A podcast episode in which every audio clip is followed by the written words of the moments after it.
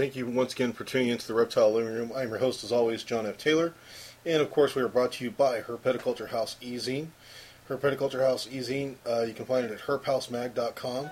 Uh, do give us a tumble, and uh, love to see you there. Get a subscription, buy a single issue, whatever it takes. Uh, we are the only magazine that is dedicated to the content and not the advertisers. Meaning, insofar as what we do is we get business card size ads from our authors and put those on the last page of the magazine. Uh, there is no other advertisement, just straight reptile or uh, invertebrate content. So, yeah, please do give us a tumble. We could really use your help. We uh, enjoy sharing the knowledge of all of our writers with you. And uh, in today's episode, we're talking with none other than Julie Bergman of Gecko Ranch, which you may be familiar with from other episodes of the Reptile Living Room, uh, such as Herp Chat. And I think she's been in uh, interview with an expert as well, talking about day geckos and things of that nature. But in today's episode, uh, we're talking with Julie in the series called Women of Herpetoculture and Herpetology, talking about, you know, being a male dominated industry. Did she ever run into any um, misogyny, as it were, to put it bluntly? So, without further ado, here is Julie Bergman of Gecko Ranch with the series Women of Herpetoculture and Herpetology. Enjoy. Today we're on the uh, line with Julie Bergman of uh, Gecko Ranch. And uh, if you're not familiar with Gecko Ranch, you are probably living under a rock somewhere. Um, I think Julie, uh, you, I think you've bred every species of day gecko known so far, at least Almost, in the, yeah. in the captive communities anyway. Yeah. And uh, are probably working on the rest of them. We just don't know about it yet. Now, uh, we want to talk to you, Julie, today about you know basically the women of herpetology and herpetoculture, and you know being one of the you know mm, at least one of the most easily most famous in the herpetoculture industry as far as the you know being uh, female in the industry and uh, making such a large name for yourself.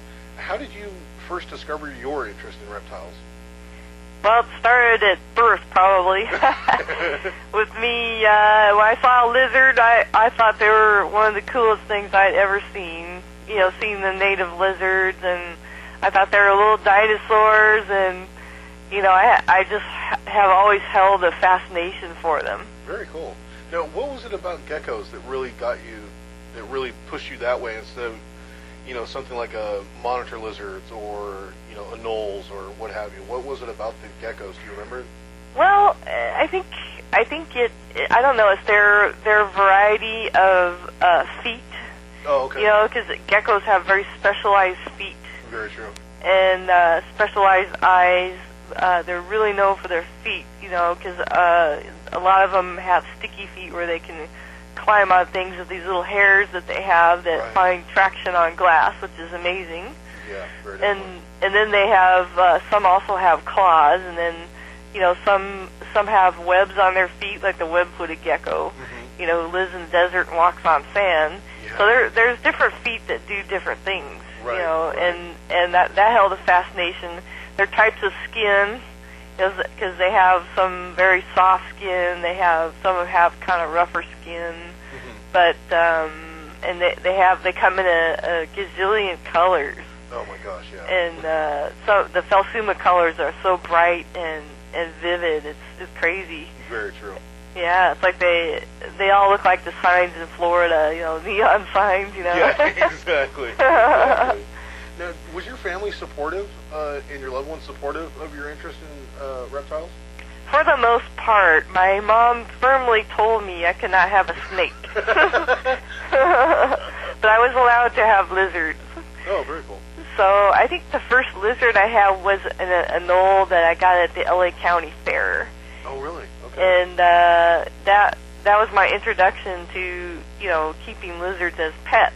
Mhm. Besides the native lizards, the, the uh, Sceloporus or blue belly lizards, and so that was the first kind of exotic guy that I had. And unfortunately, at the time, they had them on little red pieces of thread, and they pinned them to your shirt. Mhm. And at the time, I had no idea that this was a cruel thing, and and boy, they would be screamed out of the country if they tried to do that anymore. But that was the first time I saw one, and that one lived for three years until my cat accidentally got it. Uh oh. well, three years for one of those for a fair lizard. That's that's a pretty significant amount of time, actually. Yeah, I really enjoyed him. He's on my desk, and I would study, and he'd be on there, and he was a cool little guy. Very cool. now, as far as um, you know, the challenges of being a woman in herpetoculture and what have you, when you first got into reptiles um, as a breeder, and you know, as uh, coming up in the breeding industry or breeding community, did you encounter any challenges that you feel were a direct result of your gender? Hmm, probably probably not so much from the the breeding end because I don't think at the time a lot of people were doing geckos. Okay. Um, and the you know the the person that I communicated with most, uh, Ron Tremper, Oh, okay. um, treated me with the utmost of respect, and um, you know I never felt that you know from him or you know any of any of the people I considered you know who people who I relied on. Mhm. Um, I think people thought it was strange that I was into uh, geckos as a female at that time. Oh, okay. But you know, from the breeding aspect, I really didn't. I, I didn't think I encountered encountered much because actually it seemed like there was division, a division in herps. You know, it was like the the snake people would be on one side of the sh- of the show or whatever, and the the lizard gecko people they'd be they'd hang out in their own groups. So it's like uh, a couple of different cliques. Right, right. Okay. Very interesting. now, um, how did the community at large react when you showed up at your first show as a vendor? well, um, actually, that that show, um, I think I was too busy freaking out about it to to you know really recognize it. I think people were surprised because all I had I had like 50 giant day geckos, Right. 50 uh, grandis, you know, I that I had bred, and uh, that's all I had. And uh, you know, people looked at me and was like, "Is that all you have?" and I was like, "Yeah, that's all I have." And but uh, at that time, the gentleman that did most of the shows up here did bird shows, so it was like a bird and reptile show. Oh, okay. and you also might see some other type of pets. So it was kind of uh, one side of the show is reptiles, and one side of the show was birds, and then you might you might find you know something else in between. But okay. but uh, yeah, no, I, and that was in San Francisco too. So everyone's really cool and open there. So yeah, that was an awesome place to do show. Very cool. Now, um, in your opinion, um, speaking with other um, women in the in the community here, um, do you feel like there is a definitive gender bias at all? Um, not so much, not so much Okay. uh, anymore. No, no, I don't. No. Okay.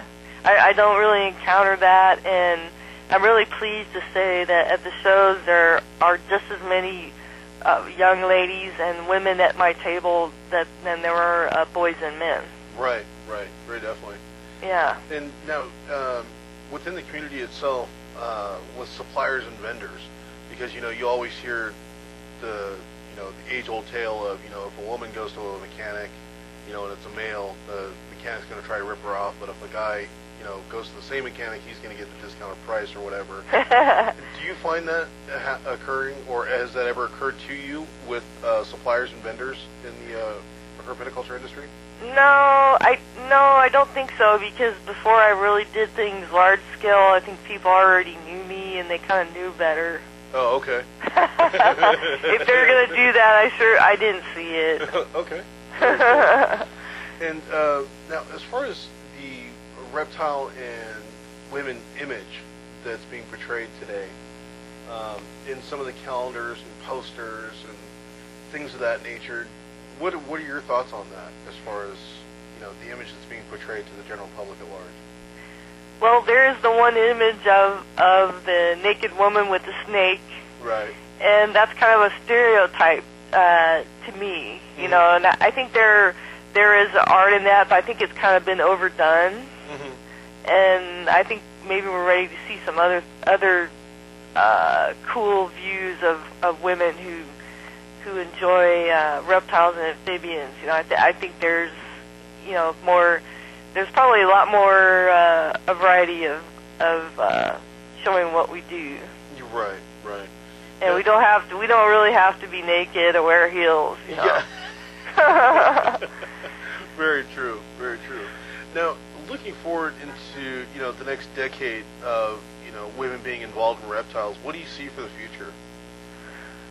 Well, I see really uh, a, a lot of women interested, and perhaps the ratio of men of women to men in the interest ratio is there's more women. Oh, okay. Um, so I don't know, you know, what that means or if that trend, if I'll continue to see that trend. Mm-hmm. But um, uh, women, I, I don't know. Well, there's when you keep reptiles, it's caregiving, you know. Right, right. So, uh, you know, women women are natural caregivers. So, and then they they get to see, you know, something beautiful living in their home Right. in in a really cool environment that you set up. yeah. Very So that's lot- I think a lot of women love that kind of a of a challenge. Sure. Sure.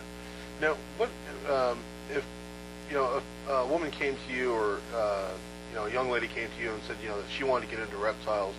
What would be you know some recommendations that you would give her? Uh, Well, I'd say you know, are, what what's your interest? You know, are you interested in snakes? Are you interested in frogs? Or Mhm. you know, which way do you want to go? Right. And then based on that, you know, if it was geckos, there's certainly some beginner lizards I could suggest, like a, a leopard gecko or a crested gecko Mhm. would be a, a great beginner. You know, if they have no background in any kind of reptile or amphibian, but if they they say, "Oh, I've had a frog," I've had frogs, and those people are are real easy Phelsuma day gecko people because they understand the tropical environment, which is a lot tougher with a frog Right. than a, a day gecko. So they're they're kind of natural for that, and a day gecko is a good second gecko. So there's definitely recommendations. But if they're going to be interested in a herp or amphibian that I ha- I don't have experience with, I Mhm. send them to uh, who who I know has experience with that because I don't I don't want to talk about what I don't know about. Right, right. And speaking of uh, things you do know about, what type? Uh, can you talk to us a little bit about the projects that you currently have uh, rolling out this year? Oh, I can always do that. yeah, yeah. I, I uh, have have a lot of interesting, uh, kind of tangerine albino, you know, sort of uh, geckos. And my my favorite leopard gecko is a jungle. Okay. And uh, so I've been working with, I have uh, Tremper bloodlines mostly on those and been working those. And Ron tells me that several of my bloodlines are, are what he got the giants from. oh, really? Yeah, because I, when I started breeding leopard geckos seriously, it was in 95 and I went to Ron's place and I, I picked out a breeding group. Oh, wow. So that was my founding stock there. And Wow. I've been breeding them, breeding them, breeding them. So I have their descendants. I have some of them still, but I have a lot of their descendants here. And so in leopard geckos, that's that's what I'm doing. And um, then in the uh, Phelsuma, I've got uh, giant day geckos, of course, and I've Uh-huh. got uh, a Phelsuma Guimbeaui project. Um, where I got a female for my lonely male. Oh, nice. So that's uh, geckos, lep- or day geckos from Mauritius are, are Cepediana, Guimbeaui, and Ornata. You know, the Mhm. hot three. Right. These are the hot three that people want. right. But I tell them, you don't want these. You Yeah. want, you think you want these, but you really don't if you're a beginner. exactly. So if you've been doing it for a while and, and you're you're committed to Phelsuma and you have a good understanding of their husbandry, then by all means get them. You know, but um, yeah, the Cepediana is part of a co-op I'm working on with uh, Leanne Christensen and and some other uh, good breeders. So uh, the co-op has to feed itself, and then it will you get to sell a certain number of offspring. So I'll have a certain number of Cepediana available, but their numbers are so low that we had to start this co-op, you know, to to keep their numbers up. So, but the Guimbeaui, they're they're a little easier to breed, and that I'm looking forward to that. They're they're kind of an electric green and orange gecko with blue, little blue powder blue on them. Oh, Really very cool, really cool looking animals. And Pediana are electric blue. You know, they're they're really cool looking. And uh, Ornatas, I, I wish I had. Don't have any more of those. But uh, but then the other Phelsuma, I have uh, two types of gold dust: the uh, Laticauda laticauda, Laticauda angularis, which is like a has a blue background instead of green, Right. and they have like a red Star Trek mark instead of the three three teardrops. Very cool. So cool. these are nice, and I'm trying to get more people into the Angularis because everyone knows the, the the nominate form, the Laticauda, Laticauda, but they don't know about the Angularis, and they're very beautiful too. Oh So wow. I'm trying to get people into those. You know, I go, yeah, you guys need those, and and uh, Robert Phelsuma Robertmertensi is colored like the the uh, pastel colored craft marshmallows. Oh really? Yeah, they have like they're like a lime green, orange, and Wow, you know they're cool. they're just like the colors of the those those uh, marshmallows and um, very cool and unusual gecko. And I'm I have you know quite a quite a few of those and am making pairs available. And uh, the Phelsuma nigra striata uh, is another is like a very deep emerald green with a uh, black linear lateral stripe and a little hint of red on the, the lateral stripe. And uh, those are a very striking gecko. I'm trying to get out more out there because they're real easy to breed. Right. So that that's and then standingi, the big ones, uh, you know, the big big guys, and um, what else? I have web-footed geckos. Oh no kidding. Uh, I have Rhacodactylus chahoua. I have a bunch of Rhacodactylus leachianus, uh, a bunch of cresteds. Very What else? So yeah, I've, I've got a number of things going on here. no kidding. Yeah. no wonder you're busy all the time. yeah, yeah, and that, that's just some of my projects. There's more, but Very cool. And uh, what's the next show that uh, people can find you at? I believe the next show will be the Sacramento show, Okay. and that that'll be in October. And it's possible I might also do the Reno Repticon that month, but so I I told him probably on that one, uh, but not sure, because I'm going into dental hygiene school in May, and Oh, that's wow. going to book me up for 16 months. Wow, no kidding. Christmas, girl, you don't stop. well, Julie, I really appreciate you having me on the show, and uh, look forward to seeing you at the next show, which I'm sure I will. yeah. And uh, just in case uh, folks still don't know your website, it's geckoranch.com. Really easy to find. Lots of information out there on any day geckos, leopard geckos, pretty much any gecko you you know, possibly want to own. Julie knows something about it. or I can send you to someone who does. exactly, exactly. Very cool. There you have it, folks. That was uh, Julie Bergman once again from uh, Gecko Ranch. Yeah, just a different uh, perspective on the misogyny in the uh, reptile uh, community, as it were. And once again, we are brought to you by Herpetoculture House Ezine. Uh, that's herphousemag.com. We can put a link up uh, in the show notes.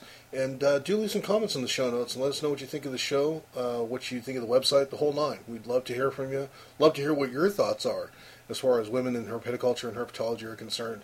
And uh, next week we have Sarah Burnham, uh, the wandering herpetologist, joining us on the same topic, women in herpetoculture and herpetology. So, with that, we hope you enjoyed the show, and we will see you next week in the Reptile Living Room.